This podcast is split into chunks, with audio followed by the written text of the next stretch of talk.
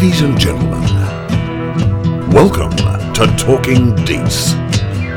Your own personal Jesus. Mark Latham was born on the 28th of February 1961 in Ashcroft, Western Sydney. He excelled in his studies at Hurlstone Agricultural High School and graduated from the University of Sydney with a Bachelor of Economics with honours. He was elected Mayor of Liverpool Council at just 30. By 33, he was the federal member for Werriwa, and by 2003 had risen through the Labour Party ranks to become their youngest leader in over 100 years. In recent times, Latham has become a political commentator, and tonight we speak about Donald Trump's first 500 days in office. Unfortunately, the audio quality goes sideways towards the end, but we hope you enjoyed the chat, the first of many planned interviews on Talking Dietz.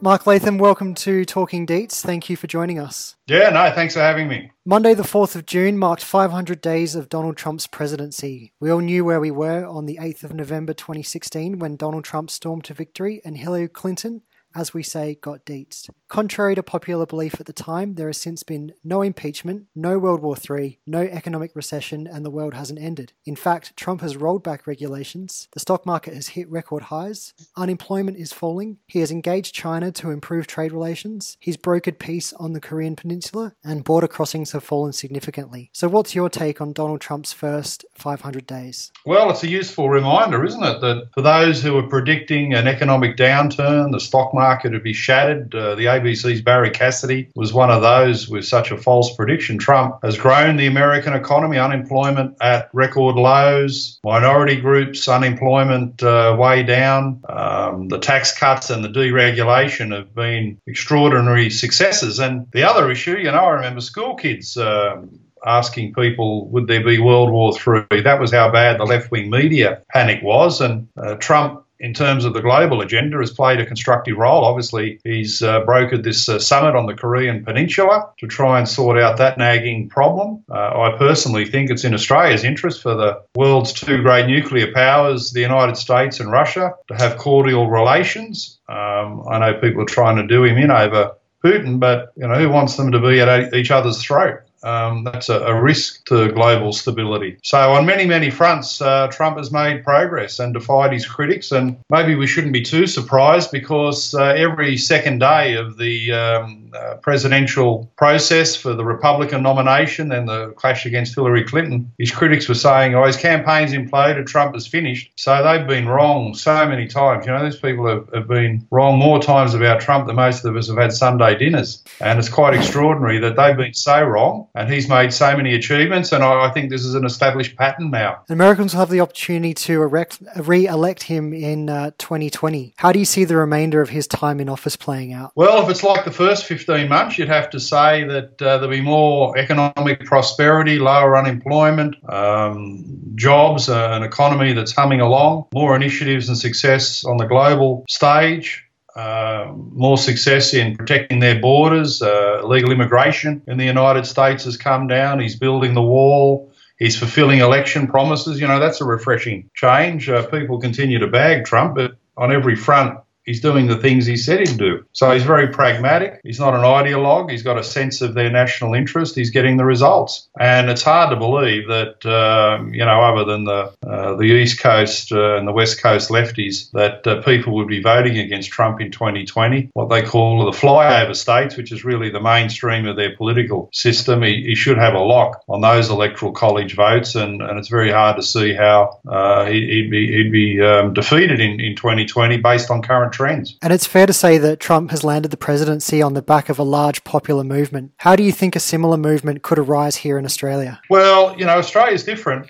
In some respects, Australia lags the rest of the world in this trend. Now, obviously, we haven't got a presidential system, which does make it easier for one person to emerge. You've got to do things here through the party system. And our two major parties are weak, no doubt about it. Labor and Liberal both would know in their polling that public trust in their performance has fallen away. I think there was a poll and analysis from the Labor strategist Bruce Hawker recently that 50% of people have either deserted the two major parties or they're thinking of doing so. So people aren't as rusted on to the two-party system, but a lot of the Australian minor parties are weak. They've got deficiencies. They're either policy ideologues that have got initiatives that are unsaleable, or they're seen as not capable of running the country. So we haven't had the surge in outside politics that we've seen in the United States, and also some of the successes, the prominence, say, in Europe of a Nigel Farage with the Brexit success, or a Marine Le Pen in France, or a Sebastian Kurz in Austria, the 31-year-old who's running their government, or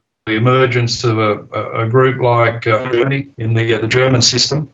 So we almost recently, the 5-Star Movement that's now in coalition government in Italy. These are all sort of political parties that have overthrown or put a big hole in the support of the political establishment. So in Australia, I think the mood is there, you know, the public resistance about political correctness, identity politics, cultural Marxism, the way in which a lot of Australians think the country's headed in the wrong direction. The mood is there.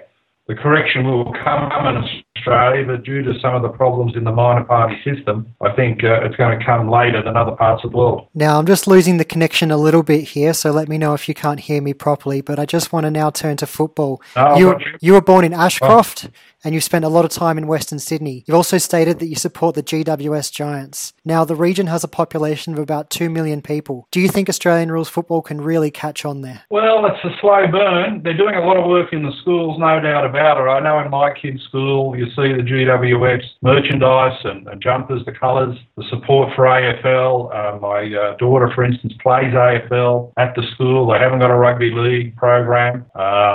It's a slow burn, but if you've got the school kids, you've got the future. And, you know, rugby league has some issues. Obviously, Western Sydney's been heartland rugby league for as long as I've been alive, longer. It's hard for AFL to get that foothold. I think it'd help if they played their games a lot closer to the population centre of Western Sydney rather than Homebush, which quite realistically now, with the sprawling nature of Sydney, is a bit of an inner suburb. So if they could get a base, you know, around Blacktown or Liverpool, you know, closer to the demographic heart of Western Sydney, I think that would help them. But they're doing a lot of work in the schools. Their crowds are disappointing. You know, I've been to Spotless some of the nights there, for instance, the final match against the Dogs 2 years ago, you know, the place was pumping, but Other times it's a bit of a ghost town. So they've got their challenges, their team's successful. I think they sort of need to keep building on that success. They've plateaued a bit this year or even gone backwards. But I think 20 years from now, it's a long, slow process, of course, this cultural change about footy in Western Sydney. But 20 years from now, I'd be very surprised if GWS weren't one of the region's preeminent teams. I'm sure we could go on all night about that, but I'm afraid that's all the time we have. Once again, thank you very much for your time this evening. Okay, no worries, Steve, and enjoy your footy and go the Blues in the State of Origin.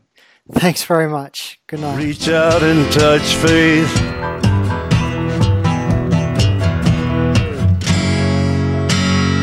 Reach out and touch faith.